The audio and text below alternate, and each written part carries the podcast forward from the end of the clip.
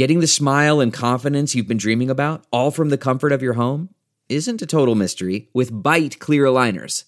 Just don't be surprised if all your friends start asking, What's your secret? Begin by ordering your at home impression kit today for only $14.95. Byte clear aligners are doctor directed and delivered to your door. Treatment costs thousands less than braces, plus, they offer flexible financing, accept eligible insurance, and you can pay with your HSA FSA. Get 80% off your impression kit when you use code WONDERY at Byte.com. That's B-Y-T-E dot com. Start your confidence journey today with Byte.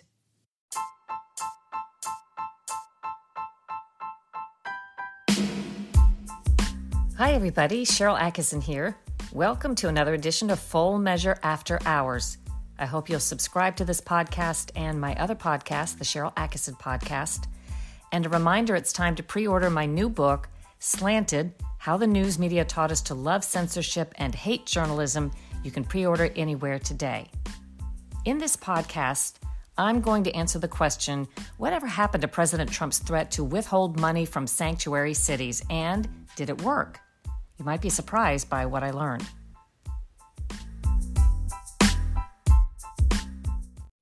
If you've been watching Full Measure, you know that one of my goals is to do stories that no special interest is pushing out there.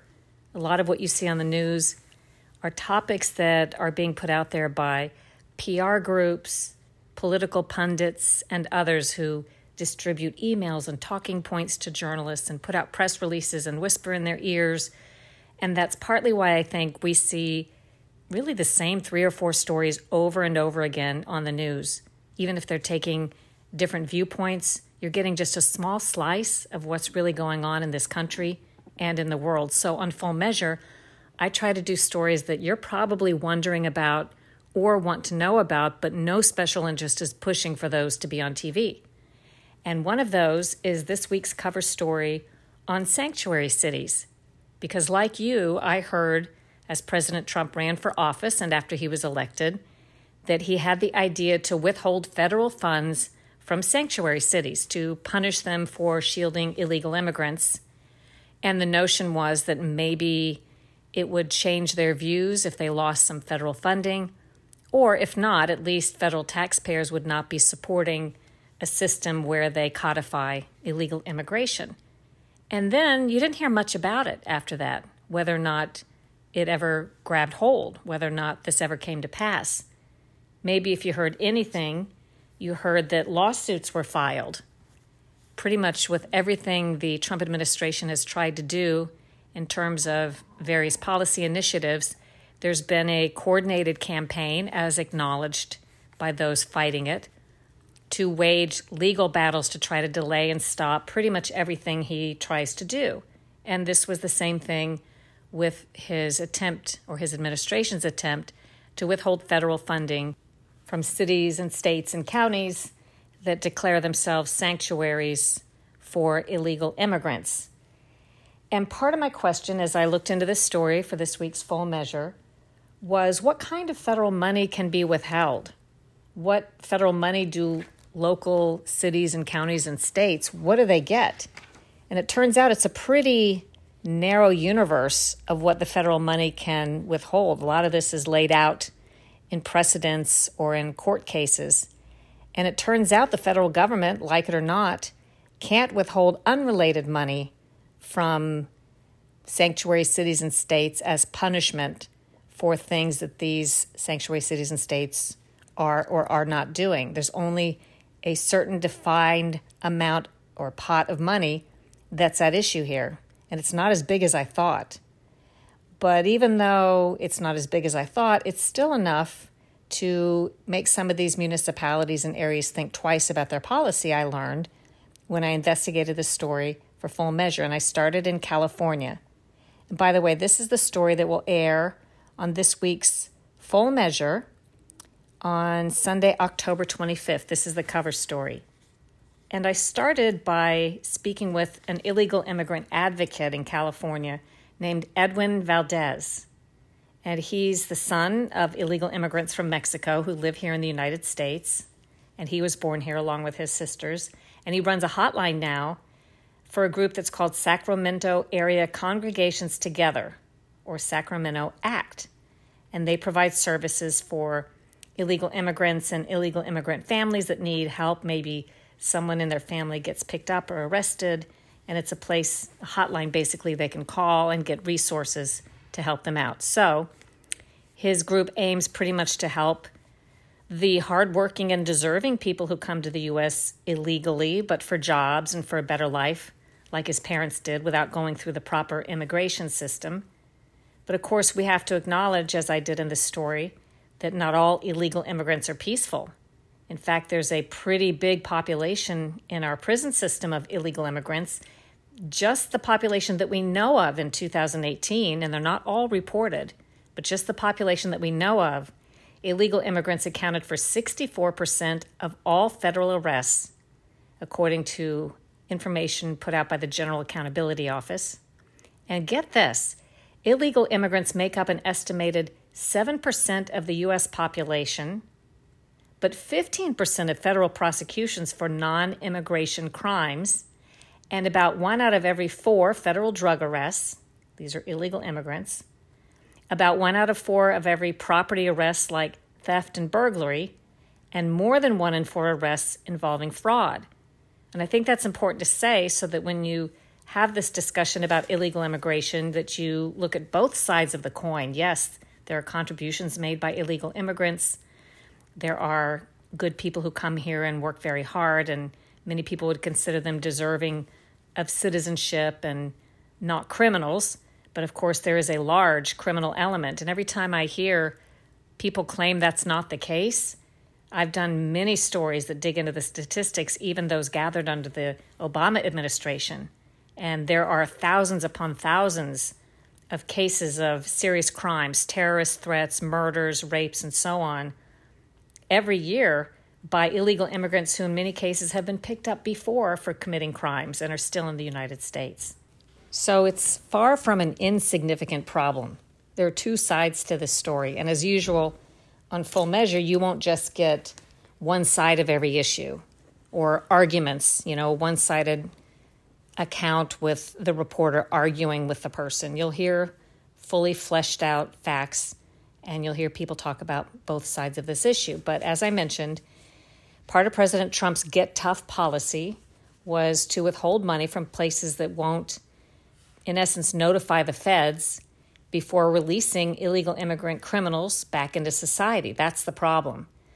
It's the idea that there are illegal immigrants who may be in jail or prison and they could be on the list for deportation for other crimes they've allegedly committed and the federal government expects to be notified, ICE, Immigration and Customs Enforcement, expects to be notified before these criminals are released back into the population so they can be processed for possible deportation.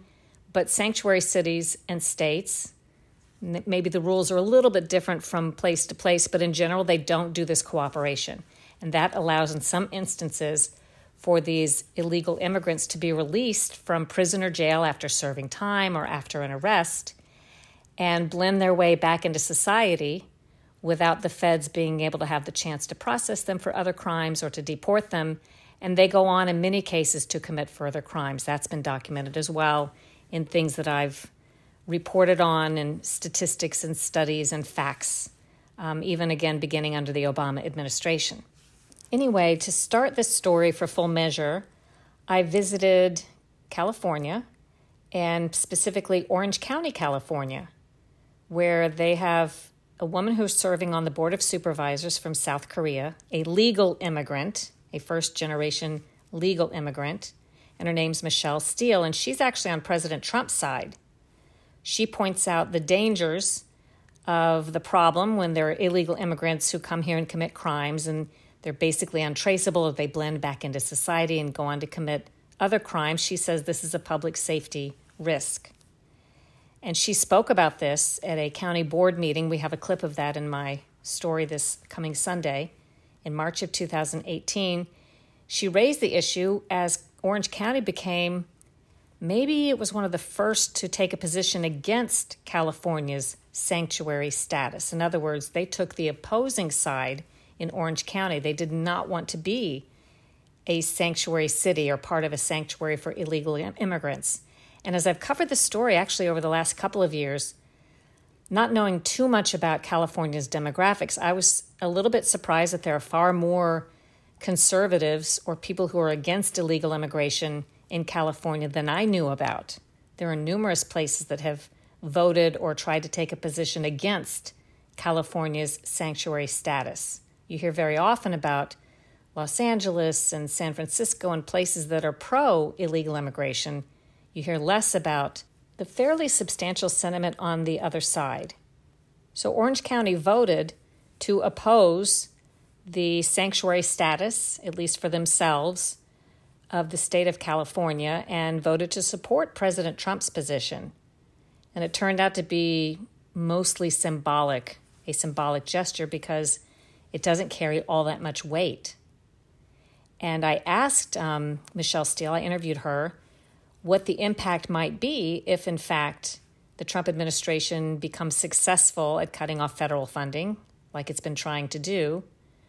And she said that really she thinks, regardless of holding that threat over California's head, Michelle Steel said that California always fights the Trump administration on immigration issues and pretty much everything else.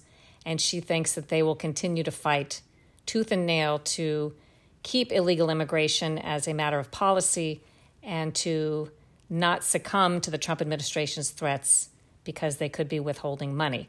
So the question is that I set out to find after that was how much money is at stake and who, if anybody, has really been cut off in these years that the president has been threatening to do so. And interestingly, this was not easy information to get.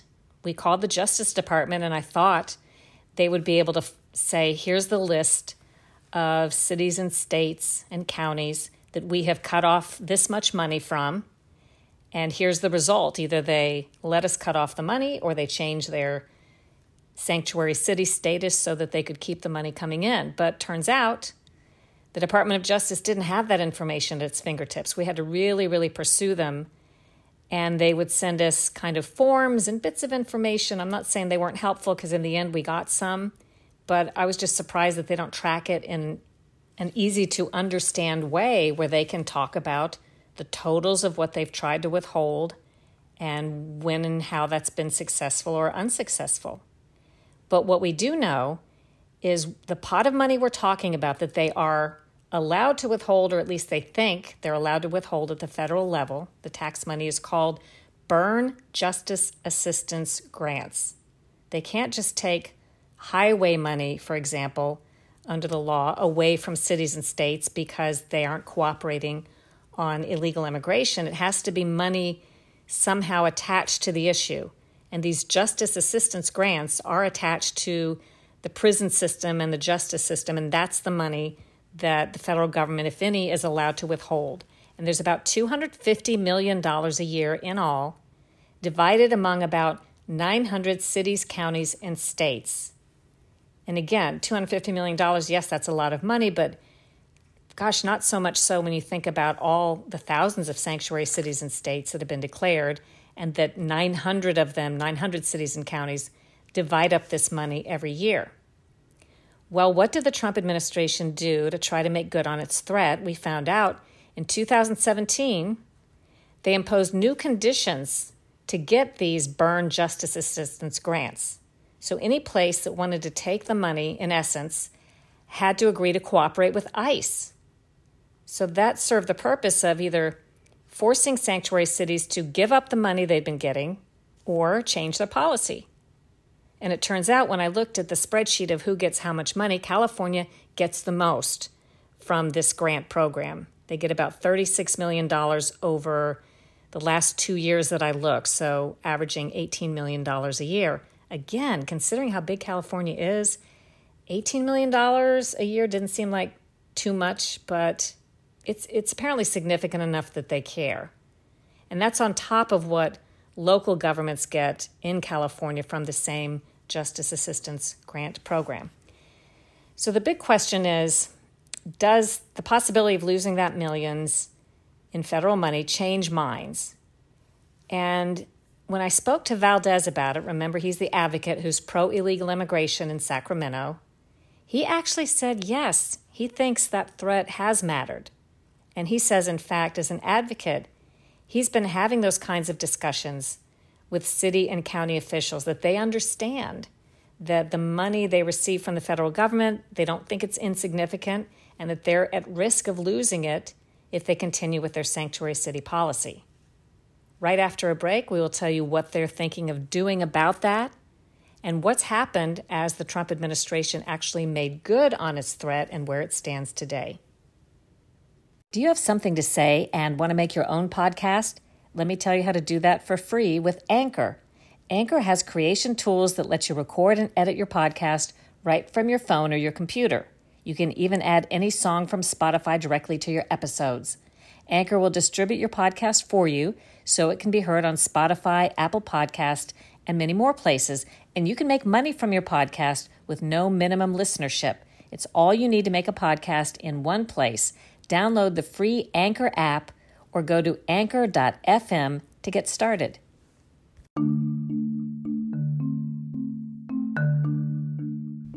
The news as we once knew it no longer exists. It's become a product, molded and shaped to suit the narrative. Facts that don't fit are omitted, off narrative people and views are controversialized, or neatly deposited down the memory hole. Partisan pundits, analysts, and anonymous sources fill news space, leaving little room for facts. I hope you'll pre order my new book today, Slanted How the News Media Taught Us to Love Censorship and Hate Journalism.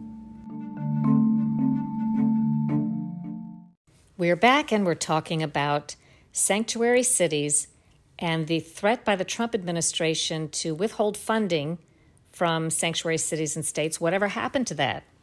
Well, it turns out, as I mentioned, that in 2017, the Trump administration did try to make good on its threat, although you didn't hear much about it.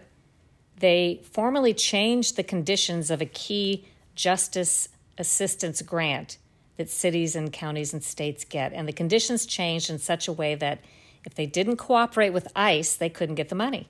So they'd either be cut off of this pot of funding or they would have to change their policies and not be sanctuary cities and states. I also spoke with my story with State Senator Holly Mitchell in California, a Democrat, and she took a slightly different view than Valdez, the other illegal immigration advocate, who said that the risk of losing money was kind of making a difference.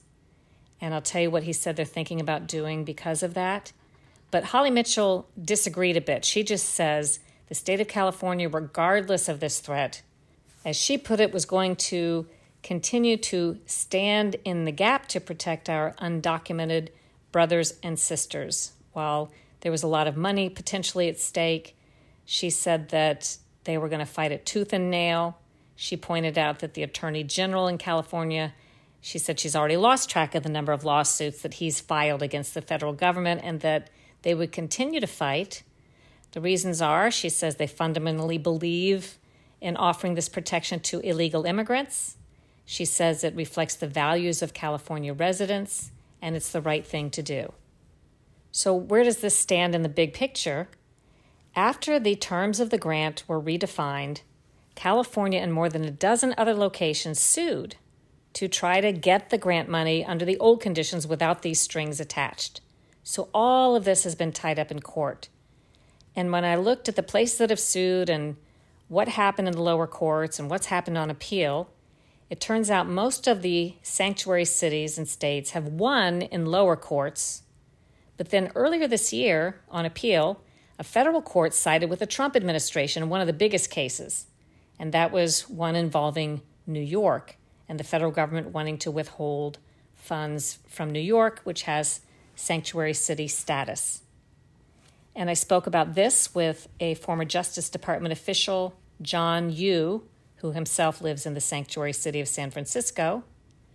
And San Francisco, by the way, is also suing the Trump administration over this money that the Trump administration said that it's trying to withhold. And Yoo's vision of this as a lawyer is that he thinks it's true that the sanctuary cities and states have a point. The federal government cannot commandeer or draft them involuntarily, them and their police officers, to carry out federal enforcement priorities, which is what some say that's doing by requiring them to cooperate with ICE. And he says that's a position that is supported by the Supreme Court many, many times, that the locals do not have to cooperate or help with the federal government in any way.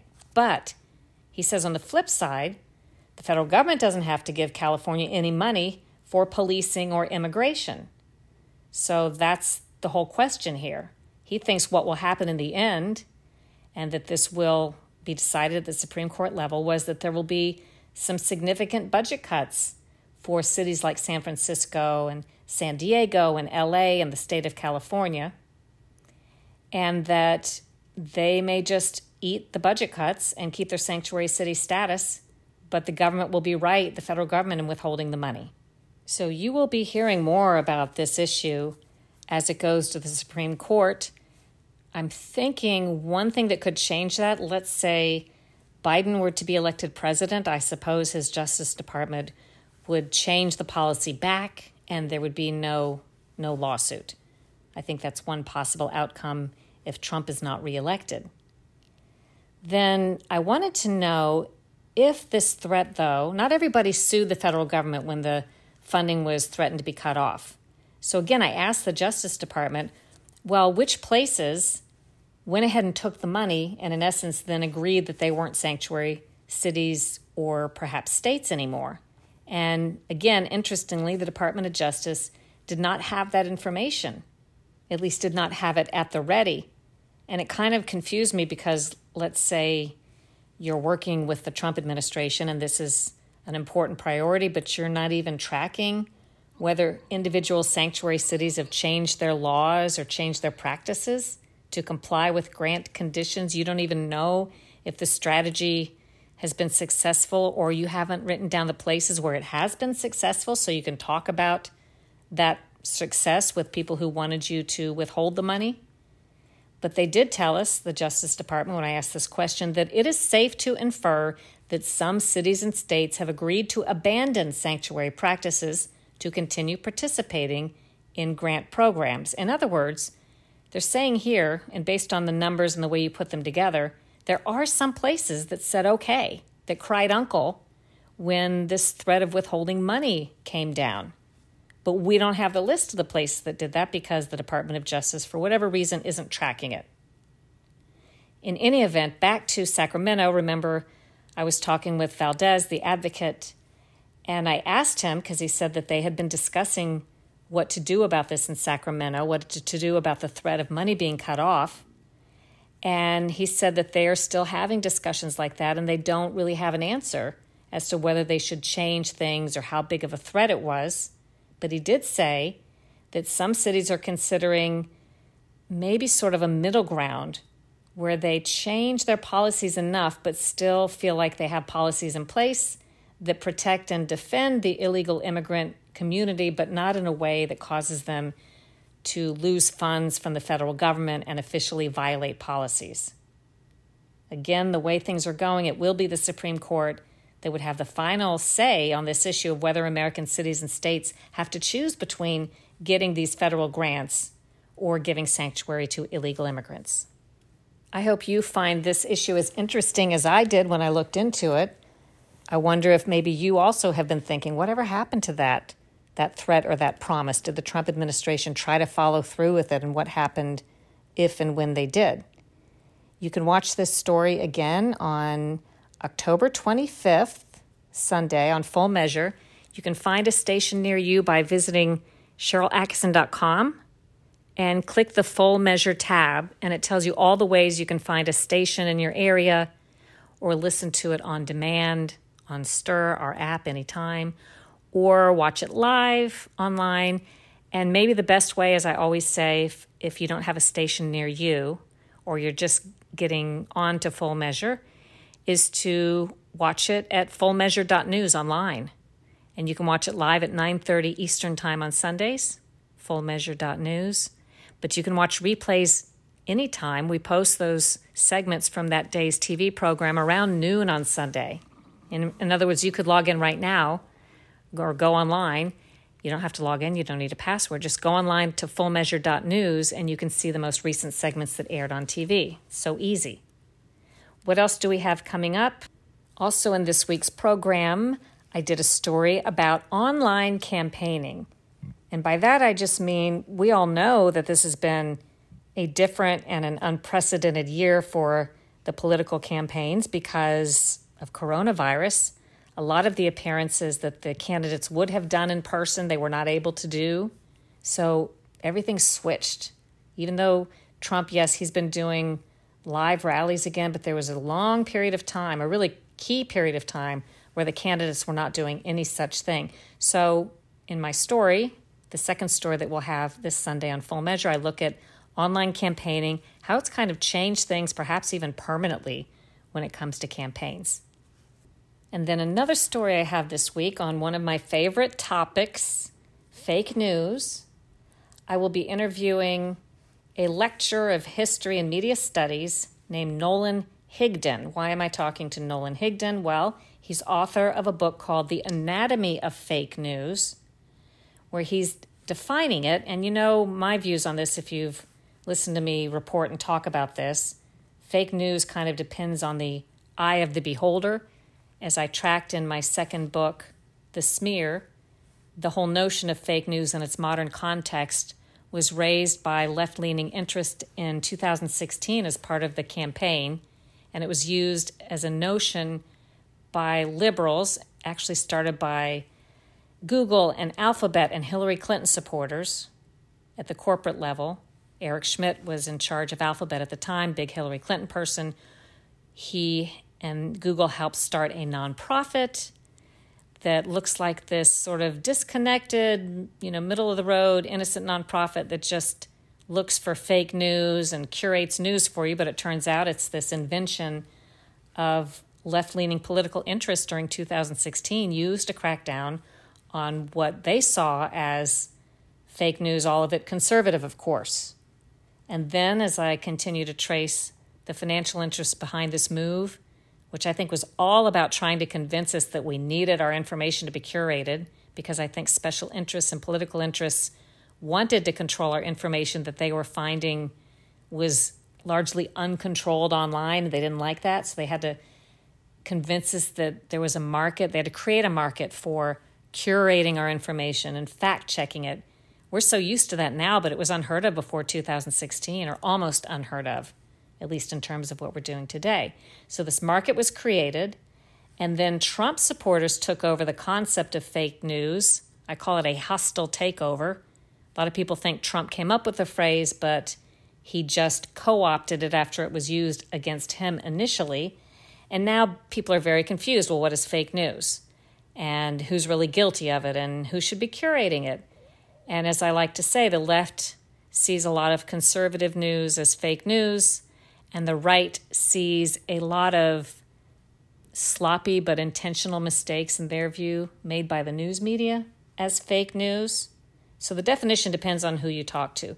Nolan Higdon, sort of an expert on this, who wrote a book about it, will give us his definition and kind of talk about what he thinks, even though he's left leaning by his own account he agrees with some conservatives when it comes to information and fake news, how information is being controlled and what's being done about it.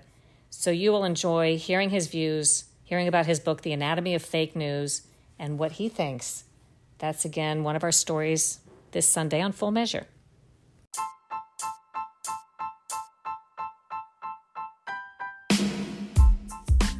I hope you enjoyed today's podcast and that you will share it with your friends, leave a great review, and check out my other podcast, the Sharyl Attkisson podcast, where I talk about all kinds of off narrative stories and content and investigations. And if you have waited to order my new book that's coming out November 24th, it's called Slanted How the News Media Taught Us to Love Censorship and Hate Journalism. Please don't wait any longer. This is so on point to everything that we're talking about today with what's happened to the news. My nickname for the book is called The Death of the News as We Once Knew It Is It Murder or Suicide? And by that I mean, we all know there's been a huge change and devolution of the news as we once knew it. Whose fault is it? Depends on who you ask, but I think I make a pretty compelling case in the book as to who's pulling the strings. And something interesting that I don't think any other book has done I speak to over a dozen current and former executives at top news organizations, including CNN, ABC, NBC, MSNBC, the New York Times, reporters, producers. You'll be surprised at their views when we talk about the devolution of the news and what they think is behind it. Most of them describe themselves, who I interviewed, as left leaning, but their views are very much in line in some cases with critics on the right. You don't hear this very often. There's a chapter in the book about the devolution of the New York Times. I trace with great detail and examples how they've succumbed to influence by social media mobs, changing headlines and placement of stories and how they cover the news based on criticism they get, often very well organized criticism by organized interests on Twitter. They're bending to that, they're bending their news coverage to that.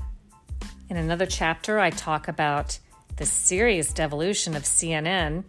I don't know if you all know that I worked there back when it was a news organization, back in 1990. And this chapter is a deep dive into what's happened at CNN and why, with the help of other CNN insiders. There's also in this book a comprehensive list of media mistakes in the era of Trump. And there's a chapter that talks about places I think you can go reporters and publications to find off narrative news? It's a complicated question because it's not like I could recommend one publication for all your news. It kind of depends on what you're looking for and what topic you're talking about, but I've devoted a chapter to that as well. So I hope you will pre order Slanted today. And it's a great holiday gift since it's coming out November 24th for someone who cares about this issue. The person who has everything but doesn't have this book yet. So thanks for listening and do your own research, make up your own mind, think for yourself.